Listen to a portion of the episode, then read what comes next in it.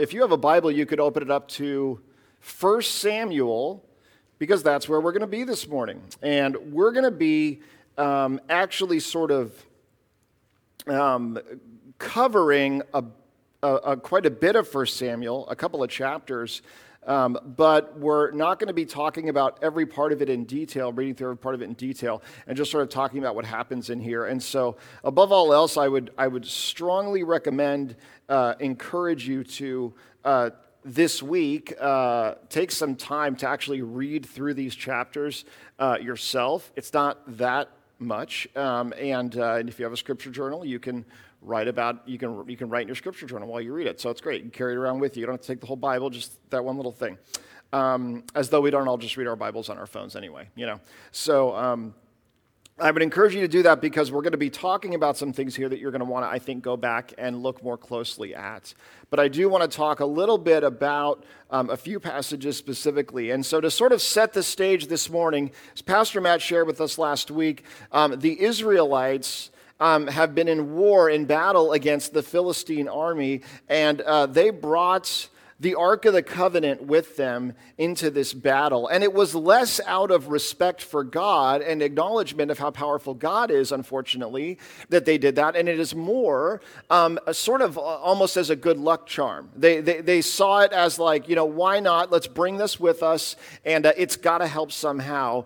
And, uh, but because their faith in God Himself was not there, um, uh, because they just were treating this ark like maybe a good luck charm or something out of superstition more than anything else, uh, they ultimately are defeated by the Philistines and they capture the ark and they take it off, which is a really bad thing to do. It's one of those situations of like, uh, wow, we, we could not have possibly imagined that it could have gone that badly. Not only did they lose the battle, but the ark of the covenant itself which they see as really containing the Holy Spirit of God, that He has said, I will, I will dwell within this thing so that you know that as long as you have the ark, you have my presence with you, my glory will dwell with you.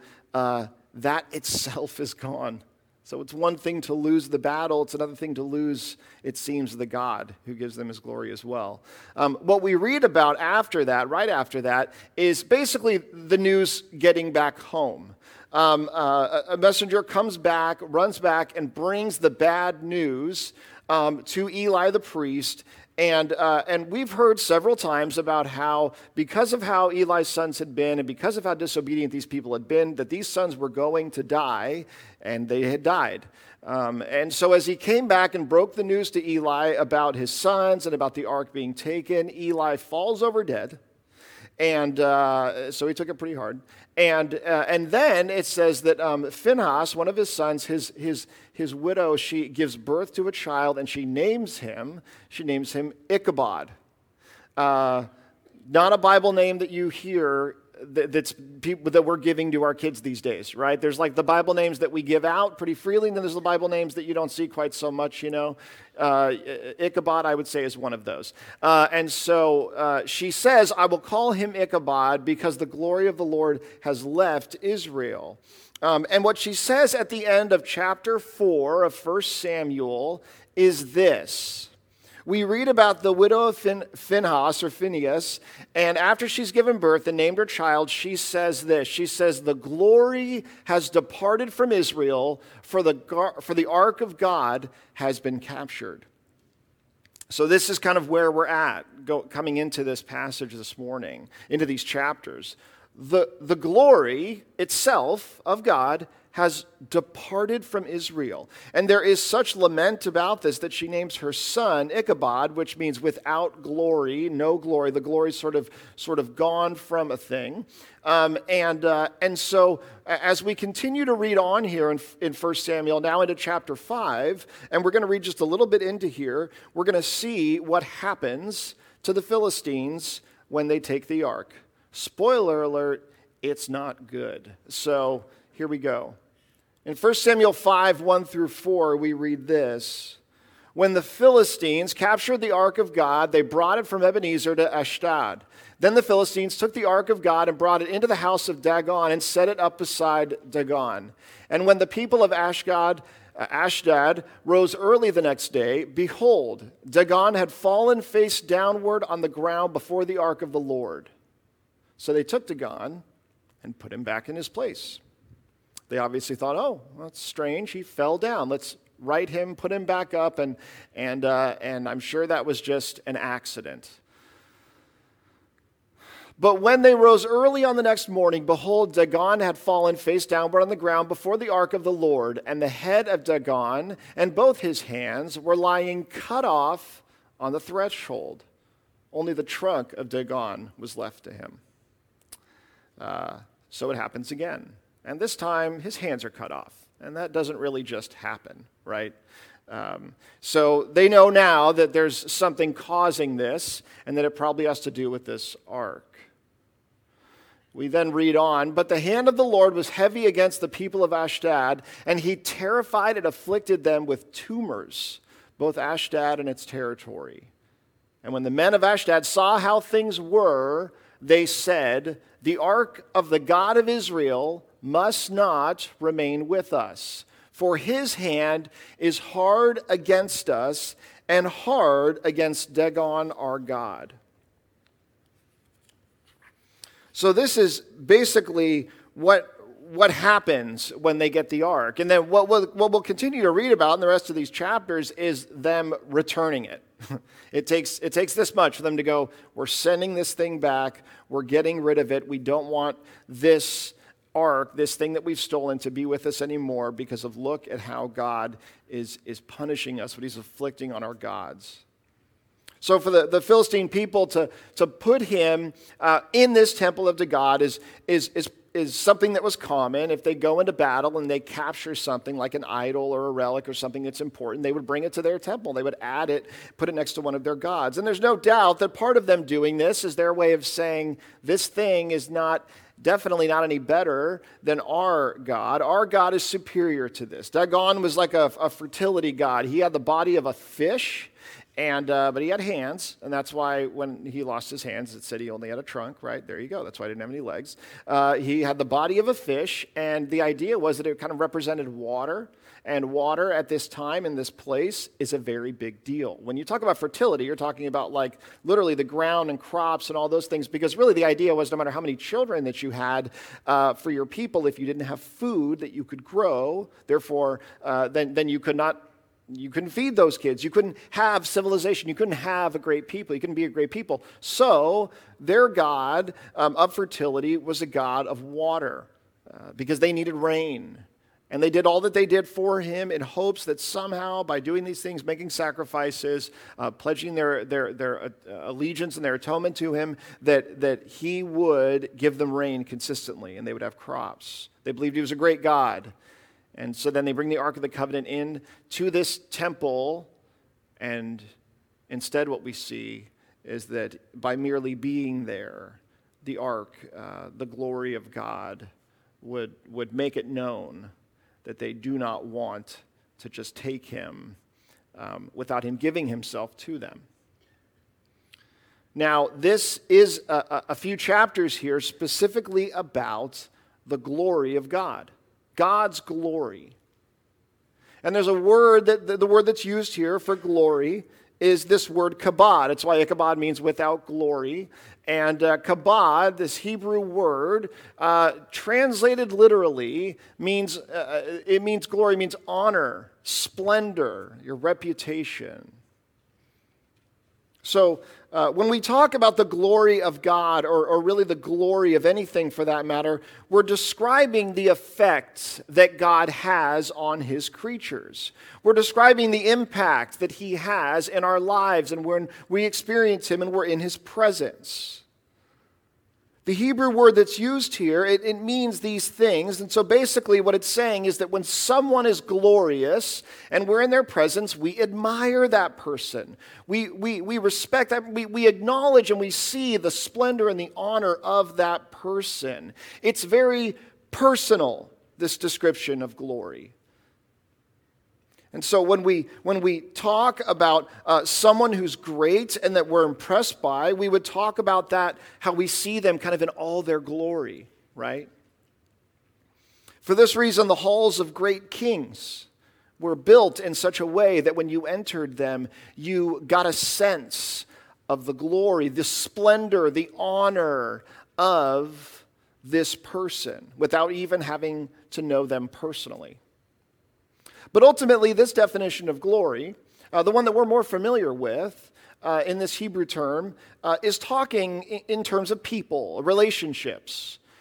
Uh, and yet, the Hebrew people had a much fuller understanding of the concept of glory and a very different one than we have. And it's one that actually has less to do with things like philosophy and relationships and more almost to do with like uh, science and the physical world. And what I mean by that is that the way that they ultimately talked about this concept of glory, the effect that God has upon his people and his creation, had more to do with the physical presence of, of something great than it did with two people in relationships. This word kabod comes from a root word, and that word is kabed. And there is a difference there, I promise. Uh, and kabed, the word that this comes from, means weighty, it means heavy, it's a burden. This word is translated um, almost, almost overwhelmingly, almost um, sort of, it's constantly translated in the Old Testament in the Hebrew language to talk about things that are big, that are weighty, that are heavy, that are a burden. In fact, it even talks about, uh, when it talks about God's, uh, God's glory being heavy on his people, God being heavy upon his people, it is very much in a sense, not of a relationship that you get to experience with someone who's great, but in a sense of like, whoa, this is so big, it's crushing me. It feels almost oppressive. You see, when relational creatures talk about our Creator, a relational God, we're simply trying to describe the way that He affects us as people. But the Hebrew people went so much further than that as they described God as something that affects physically everything around it. Because the glory of something isn't really just tied to how people feel about it, there's something objective about true glory much in the way that in the physical world, something that is physically truly massive uh, is significant, no matter how you feel about it. You can't deny the fact that it's there, and if you know anything about physics, that it has a great impact on all the other things around it that are there. The, the way that you understand this best probably is the concept of weight and the way that it displaces things around it. So, uh, so because it's not just a matter of, uh, of, of being big and heavy, it's a matter of taking up space. Because all matter takes, in some way, takes up space. And so, uh, so you think about it with liquid, probably the most clearly, uh, really best examples, a cannonball into a swimming pool, obviously.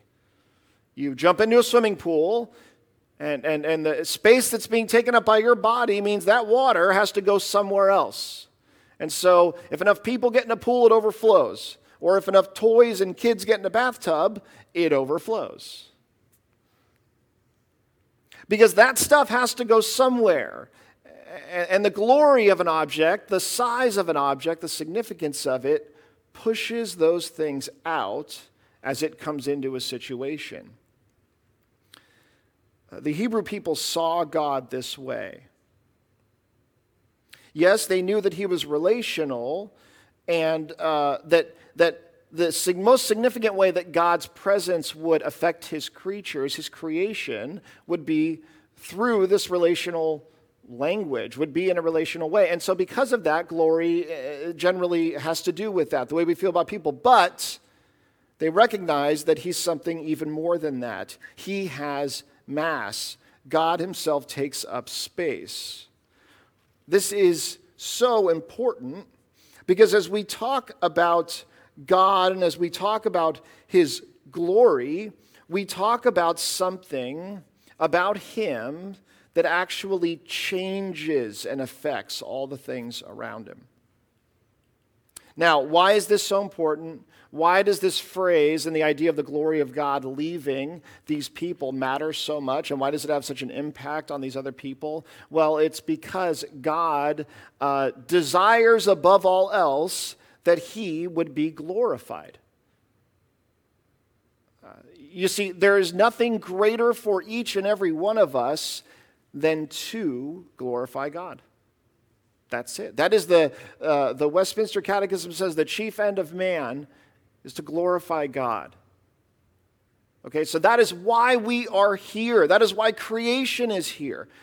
And the Bible says that creation itself speaks to God's glory but there is, there is one uh, ultimate purpose for each and every one of us who are alive and who have been created, and that is that we would glorify God. There is one purpose that all the physical stuff that we see in existence is in existence. Because when God created everything, He did so with the intent, ultimately, that everything would glorify Him. And that is the goal. And that is one of the things that some of us have the hardest time wrapping our mind around is the fact that God's ultimate goal, his desire, is not for the well being of his creation for itself, but it's for him. God desires not ultimately that we be glorified, although we desire that.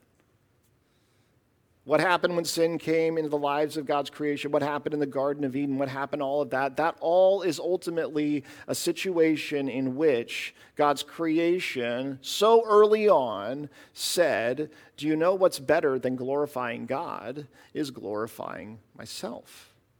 That is truly the best way to live, the best goal to live my life towards. So, first and foremost, if we talk about God's glory, the thing that Scripture tells us the most clearly, and that we have to understand, whether we like it or not, whether we agree with it or not, is this that God's goal is that He would be glorified. This is the God of the Hebrew people, the God of the Old and New Testament. The God of the Bible is a God who ultimately does what he does so that he would be glorified. Now, this explains everything. Now, the thing about uh, a book like 1 Samuel, something in the Old Testament, is that there's two kinds of people who read this stuff. There are people who read it and say, man, that makes perfect sense, right? Oops, they lost the ark. Things aren't going to be good for them. Oh, they thought by stealing the ark it was going to go well. Well, they're going to see because they don't know how God really works, I guess, right? I guess they didn't hear about the Egyptians, even though it seems like they did from what they're saying. Uh, you know, you, you, people who, there, there are those of us who read things in Scripture and we say, man, that makes perfect sense that that would happen that way. And then there are those who read Scripture and say, why in the world did it happen that way? Or, how does this make sense based on the way that I see that the world should be? How do I make how do I make sense of these different things that I'm reading? And how do I reconcile these things together? If God loves people, then why do these other things happen? If God's desire is that he would make this great people, then why would he let them lose in battle when they bring the ark? It seems kind of uh, seems almost petty. It seems kind of uh, a little bit too meticulous. It seems a little bit too almost nitpicky. Uh, why, if God wants these things that it seems like he wants in the Bible, do things go about happening in such difficult to understand ways.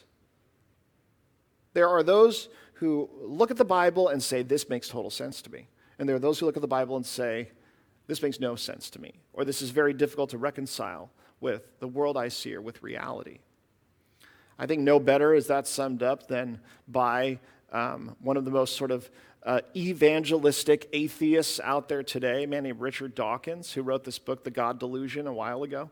Um, and in his book, he perfectly summarizes um, his perspective when he reads the Bible and he sees God. And this is what he says. He says, The God of the Old Testament is arguably the most unpleasant character in all fiction, jealous and proud of it, a petty, unjust, unforgiving control freak a vindictive, bloodthirsty ethnic cleanser, a misogynistic, homophobic, racist, infanticidal, genocidal, filicidal, I think that's killing your, your own family member, pestilential, megalomaniacal, sadomasochistic, capriciously malevolent bully. This is how Richard Dawkins describes the God that he reads about in the Old Testament and the New Testament. Uh, you see, the fact is, as much as, as we recognize, we can admit that, that God's goal is that He would be glorified, that we understand, maybe many of us, the Bible, many don't understand it. Many look at it and say, this doesn't seem to line up with other things I'm reading. And the single biggest reason why that happens is because when we approach God's Word, seeing ourselves as the ultimate greatest thing in all of creation, then we cannot help but walk away seeing this God who claims that, that, that the greatest end of all things is that he would be glorified. To see that and say, that's wrong, and that makes no sense. Because if anything that God does in the Bible that, um, that puts him before his creation, well, that doesn't seem like love, right? That doesn't seem like one who's truly a good creator. There are lots of different ways that you can see what you read about in Scripture. It's one of the reasons why we may see it one way, um, but that doesn't mean uh, that other people will see it that way. And it's incredibly uh, dangerous for us to simply say, well, that's just the way I see it, and that's just the way those people see it, and, and I can't change that, and that's just the way I feel. Uh, because to do that is to essentially say uh, that, that that I'm, I write them off, right? If this doesn't make sense to somebody, I don't know what, I don't know what to do about that. I don't know what to say about that, right?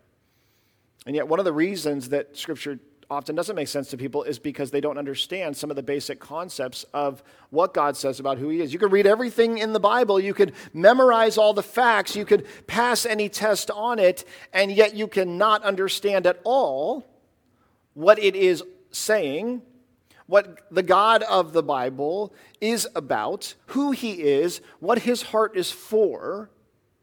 And if you don't understand those things, it will be very hard to see clearly what it is that he's doing. God's goal is that he would be glorified, and for most people, that is a very hard thing to wrestle with. We want so badly for God's goal to be that we would be glorified. What doesn't make sense to us about this account is that we want for the Israelites to be glorified. We want for God's people, above all else, to be glorified. The way we want it to work is that when God picks you, or you're His, or in some way associated with Him, you're the good guy in the story, right? Then the good guy has to win because that's how God wins, right?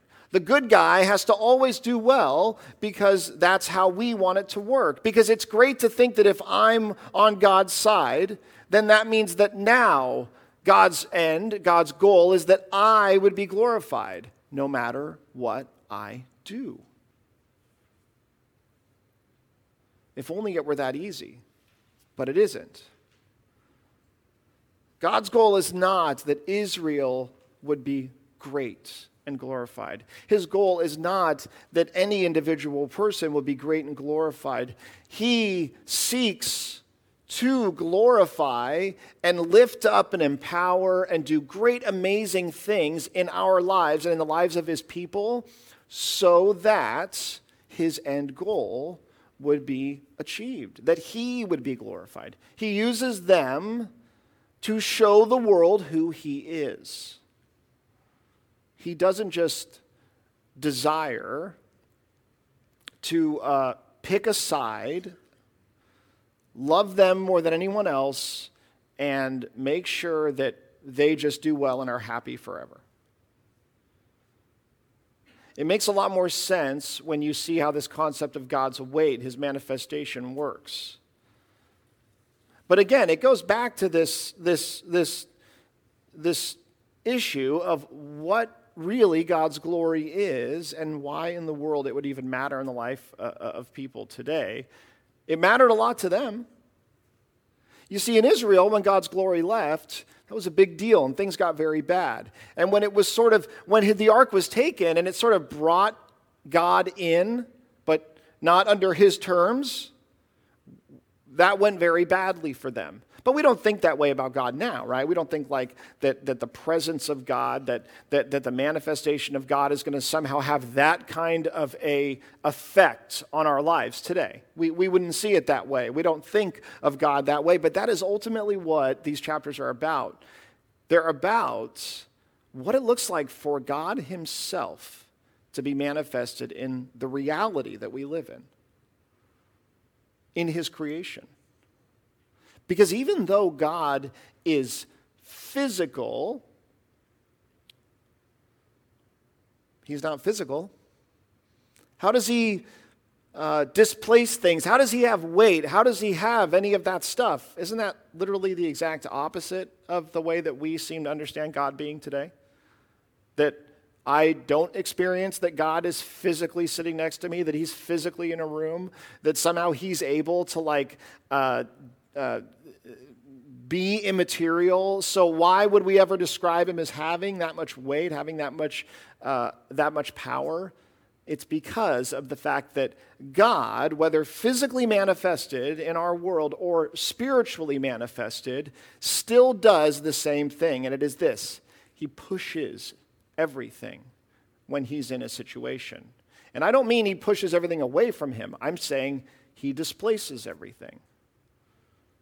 When something large drops into the swimming pool, it affects everything around it. And this is what God does in the lives of a person. God's glory moves everything in our lives. When God is being manifested in any way, whether spiritually, physically, when God is being manifested, things move. The effects of that are seen all around where he's being manifested. And the thing about it that's so weird and hard to wrap our minds around is that God, uh, he's, he doesn't, uh, he's not limited by the same things that we're limited by our physical world. And in a world where we try to prove how things exist by testing and then having reproducible results to those things, uh, God can manifest himself as fire. Uh, we read about, but then can manifest himself as a cloud, or, or, or he can manifest himself uh, spiritually, but he can manifest himself physically like Jesus. And, and the crazy thing about it is that the fact that God can be fire doesn't mean that he can't be water. The fact that God can be physical doesn't mean that he can't be spiritual, because God chooses how he's going to manifest himself in any situation. That's why you can't take all the things that you even see manifested about God, put them all together and say, so what that shows us is the things he won't do, not necessarily, or that he can't do physically, not necessarily. And that's a really frustrating thing because it means we can't learn about God the way that we learn about everything else that we just sort of test and then try to make predictions about. Because that's what, that's what a hypothesis and experiments are all about. It's about predictable results. But there is a constant about the way that we experience God's glory today.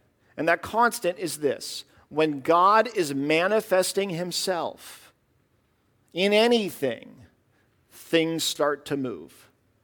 Things start to change, and there is an effect that is seen. There's an impact that is felt. And what that means is that, is that if God's glory is being manifested in me, in my life, then that's going to start to move things around.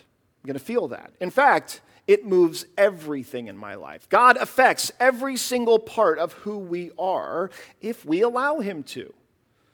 If we allow God's glory to be manifested in our lives, then we will see every part of us affected and changed and almost like pushed out in a way and reshaped and reformed. And a lot of times that means pushing out and, and sort of seeing and letting go the things that shouldn't be there in order for God to be there.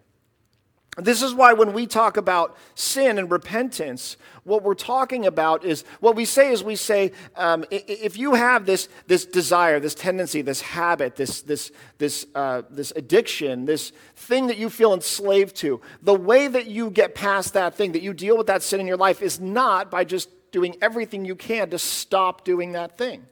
That's not the biblical way that you deal with that stuff in your life.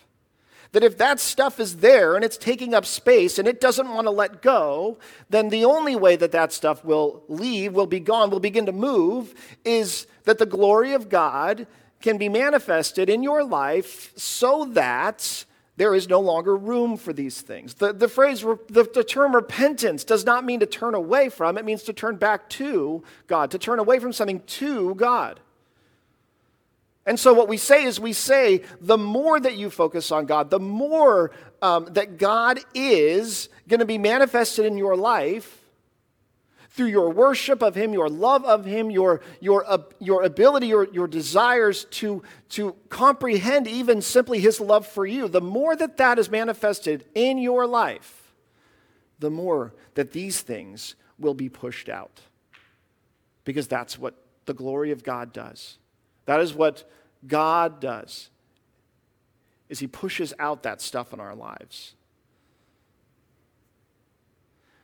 And the result of that is that every relationship, every ideology, every habit, every tendency, every aspect of our personality, every part of us is changed somehow by God's glory in the very same way that a mountain existing in the middle uh, uh, of an area dramatically changes and reshapes everything about the place that it is in. It changes the way the air moves. It changes the way that, that, that weather works and things grow and the rest of the topography around it because of the very weight and mass of that thing. God's goal is that He would be glorified, and the more that He is glorified in our lives, the more that He is glorified in the lives of other people and in the world, ultimately, the more that He is glorified, the more things will begin to move and change. And so, all the stuff that he does here in 1 Samuel, all the stuff that we read about him doing in Scripture, he does so that more people will glorify him. You see, God doesn't just set out and say, here's what I'm going to do. You're the good guys, you're the bad guys. Well, here's a really easy way to deal with that. You're all dead, the end. You're all alive and doing well. What? Those are bad guys dead. Those are bad guys dead. That's it, the end, right? That's not the way that God works. It doesn't bring God the most glory to just instantly kill all the Philistines the moment that they take possession of the ark. It doesn't bring God the most glory to force everyone to uh, bow to him by no choice of their own. It does, not, it does not bring God the most glory. How do we know that? Because he does these other things instead. God says there needs to be a people who show the world what it looks like to actually have a relationship with the loving God who actually is the creator of these things, because it is through that that I will be most glorified. That, that these people need to see certain things manifested in certain ways, and by seeing that, I will be most glorified. We can take confidence in knowing that for good or for bad, that if we knew all of what God knows, that we would be able to see that all of the things that we experience in our lives, we experience these things Many of them are hard, although so many are good. We experience these things that are ultimately intended to bring God the greatest amount of glory. How can bad things happen to me if God loves me? Why is the suffering so bad? And yet God loves me? How is it possible that the things that I see in the world around me, the things that I see happen, are a reflection of God loving us. And what the Bible tells us is that if we knew all of what God knows, then we would see that all of these things are ultimately what will bring Him the greatest amount of glory. Not us. And that's hard. First Samuel isn't about the Israelites being the greatest people. And it's not going to be about a king who is the greatest king. And it's not going to be about groups of people who are the worst people either. First Samuel, like everything else in Scripture, is about a God who is so good and so great that there is nothing better than for everything in creation to ultimately glorify him. And it's hard because the, there's only one place that God is fully manifested, and that's heaven. That's we talk about. Uh, in fact, what the Bible tells us is that if God were ever fully manifested in before any of us, it would like kill us. The weight, the weight of Him would be so great that we would just be gone. We'd be decimated by it.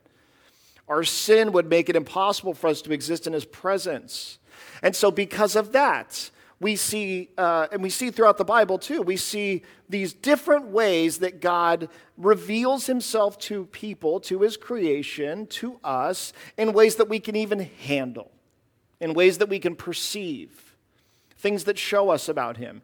And, and there's no better example of this than Jesus himself. That in order for God to actually be able to be physically manifested um, um, as one of us, that, that, uh, that there were things about him that had to be essentially veiled. And that's what we see in Jesus. So, if the only place that we're ever going to be able to fully experience God's glory is in heaven, and, and, and, if we experience that now, it would ultimately crush us, it would kill us, it would destroy us, then, then what we see here, what we see now, is but like a brief glimpse of the greatness and goodness of this God that we worship. Why, why are we a people who look ahead constantly, who look ahead, who look ahead? Because we have seen, even in our greatest experiences and awareness and relationship with God, we see but a little of what is to come. Because only some has been even revealed to us because we could even handle it. We read about this in 1 Corinthians when we recently went through a passage on love in 1 Corinthians. Um, the very end of that well known passage talks about how no matter how much we try to love one another, no matter how much we try to live out love for each other, we can do so knowing, we have to do so knowing that even our best efforts, even the best that we experience in love on this earth, will be merely uh, a taste of the real love that is found in God and that is found in Christ.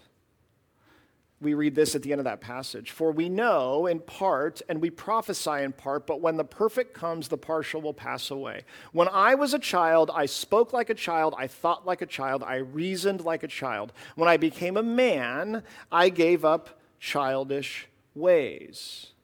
These things that we know, uh, we know in part, and we also know that the partial will pass away as the perfect comes. And he says, For now we see in a mirror dimly, but then face to face. Now I know in part, then I shall know fully, even as I have been fully known. This is such good news to us because what we hear in this is two things. One, that even the greatest thing that we see of God manifested, even the biggest, most significant way that, that His glory and His love is able to displace things in our lives and affect us and shape us, that that is but a small taste of the ultimate goodness, the greatness of what we will see Him to be fully one day ahead. But it's not just about us knowing Him, because you know, we're pretty self absorbed, and we tend to think a lot about how much we want to be known, about how much we want to be seen, and about how much we want to be heard. In fact, the thought of going through life and not being known by anyone, not being seen by anyone, really, really seen for who we are, is an incredibly lonely and isolating and depressing thought to us. Makes us feel worthless. And what Paul says here is he says, not only are you going to know God fully, but you have been fully known already by God. He fully knows you, He fully sees you, He fully understands you. Even though you only see Him in part, even though you only are able to see these things that He manifests to you that are so great, He knows you completely. And some of us, that's the most terrifying thought in the world, right? Okay, wait a second. I want to be known, but hold on, hang on a second. Let's be more specific here, okay? Uh, because it's crazy, right? We're, we're, we're a culture that says, on one hand, we desperately, we, we use phrases like, like, I, like, I see you, I hear you, I, I, I, I know you, I, I, I, to validate the fact that another person matters to us. And yet we also are obsessed with very carefully curating the way that we are known. The internet's given us like the best way to do this, right? But we absolutely are obsessed with not being, I mean, completely known, right? There's nothing scarier than the idea of, of us being completely transparent, someone knowing everything there is to know about us. What Paul says here is he says, God fully knows you,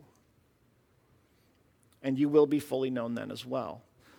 This is good news. This is news that is to lead us to worship and love God. And that's what glorifying Him ultimately looks like. God is most glorified when His creation, when we love Him and when we worship Him. That is what glorifies Him the most. Why do we take the time to even say that at this point in this passage in these chapters? Is because God is not necessarily most God is not most glorified when the enemies are destroyed. God is not most glorified when the war is won. God is not most glorified when the rules are followed, and He's not most glorified when a person does the best job possible of living so well that they don't even need Him. God is most glorified not when the church is the biggest that it could possibly be not when the family looks the best that it could possibly be, not when the person is the healthiest, safest that they could possibly be. God is most glorified when His creation, all of His creation, loves Him and worships Him. And that is the ultimate goal. Is that you and I would love and worship Him, but also that other people would love and worship Him. Which is why, as soon as He calls us in and we respond, He sends us out. He sends us out to those that don't yet know about him, don't yet see the way that he's been manifested, aren't aware of that, their eyes aren't open, and, and have, have and, and desperately need for this God to be manifested in their lives so that he could displace the things in them. God is most glorified when his creation loves and worships him. What we read about with the ark is merely a way in which God has said, I am going to create a way for my people to know that I'm present among them. And it's going to be this ark. He gives them a temple, he gives them the, Holy of Holies inside the temple where the ark dwells. But that does not mean that God is contained within, physically within the ark, that he's limited by the ark. It doesn't actually mean that because the ark is gone, that he isn't able to be in, in Israel if he wanted to be, that he is forced to even be um, in this land where they take him. God isn't limited by those things. But it is God's way of showing his people, saying to them, I, I'm giving you a manifestation of my presence that you can in some way connect with so that you know that I'm there amongst you. I have, I have been, for uh, you know, we've been playing a lot of board games uh, lately with our family. And um, when you play a board game, uh, you get a little piece, and that's you in that game, right? Now, I don't want to get too philosophical or metaphysical with you guys, but uh, some of you may not know this, and if you don't, you definitely should know this about the way things work. That's not really you. Okay? Now, now, that's not how it feels if you're in a game and someone gets mad and they go like that to it, right?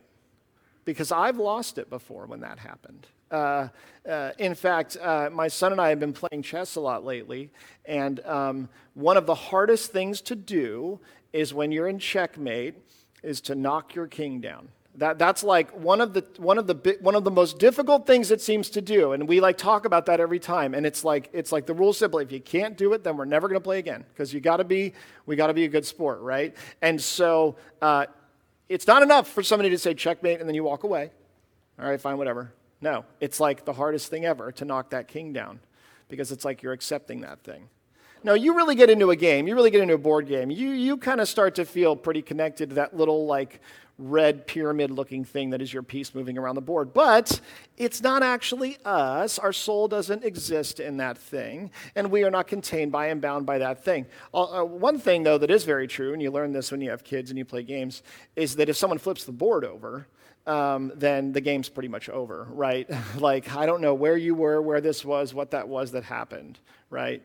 There's so many different analogies for, for honestly what it looks like for God to say, I'm going to choose something.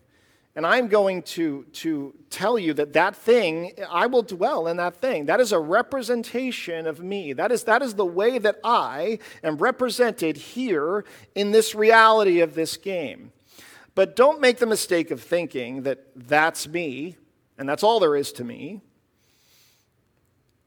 Know that it's much bigger than that and know that I'm there in that way because I want to be here with you. I want to interact with you, my creation, right? Um, I mean, if you've ever wanted to play a game with someone and they just didn't want to play and you finally got them to, getting them to put that piece on the board was a pretty big deal.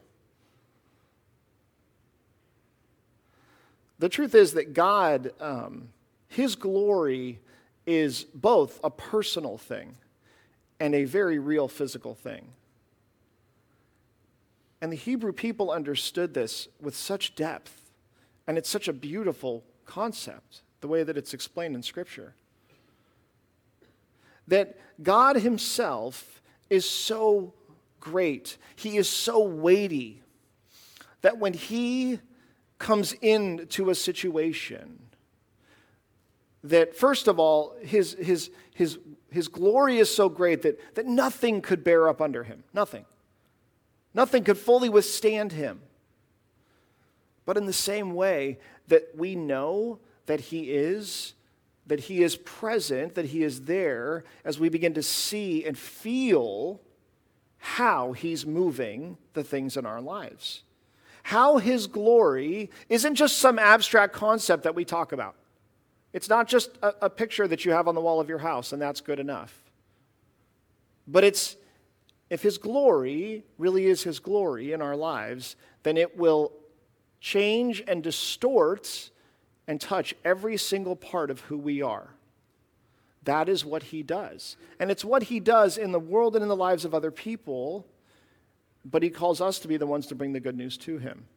The thing about it is, there is, there is no better manifestation for us where we live now in this life, in this world, in this way than Jesus himself.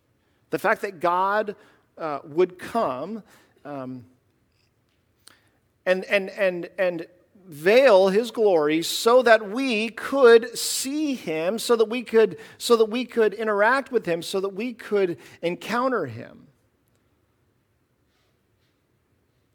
And for all the things that you could ever learn about God and about the Bible, if you don't ultimately interact with Jesus himself, if you don't see him and have a relationship with him, then all of that other stuff is just information.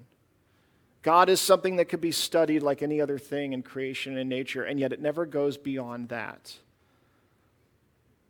But to see Jesus, to read the Gospels, and to see what it looks like for God to be manifested, to see the truth of who He is in that thing, and to allow that to shape you, to begin to shape you and change things in your life, is the only thing that you can do if you haven't yet done it. Let's pray. Father, we could talk to no end about your glory. It is really mind blowing to just think about the fact that um, we live in this reality where we don't physically see you. And yet, you tell us that you're present in all kinds of different ways. And to be honest, most of us desperately long for your presence. Most of us, uh, we, we pray and ask you to be more present in our lives. We ask you to be more uh, real to us. And yet, what your word tells us about you is that the more present you are in the life of a person, the more real you are to a person, the more things in our life get pushed out and pushed uh, away, Lord. That you displace things all around us, and that is a painful process. That is a difficult process for us. And so, because of that, as much as we long for and ask for you to be here with us, at the same time, we can fight you being present in our lives because we don't want to allow those things to change. We don't want to allow those things to be touched by you. God, uh, the Israelites were not a perfect people at all. They were a people who seemed to go back and forth again and again in how much they recognized your greatness and your glory. And when they lost sight of the weightiness that you were, of, of the reality of you, when they lost sight of that, everything went badly for them. Lord, would you give us, as we worship and praise you in this time, just a glimpse of your glory? And would that change us profoundly? And would we experience how much better it is to live for your glory than our own, God? It's in your name that we pray. Amen.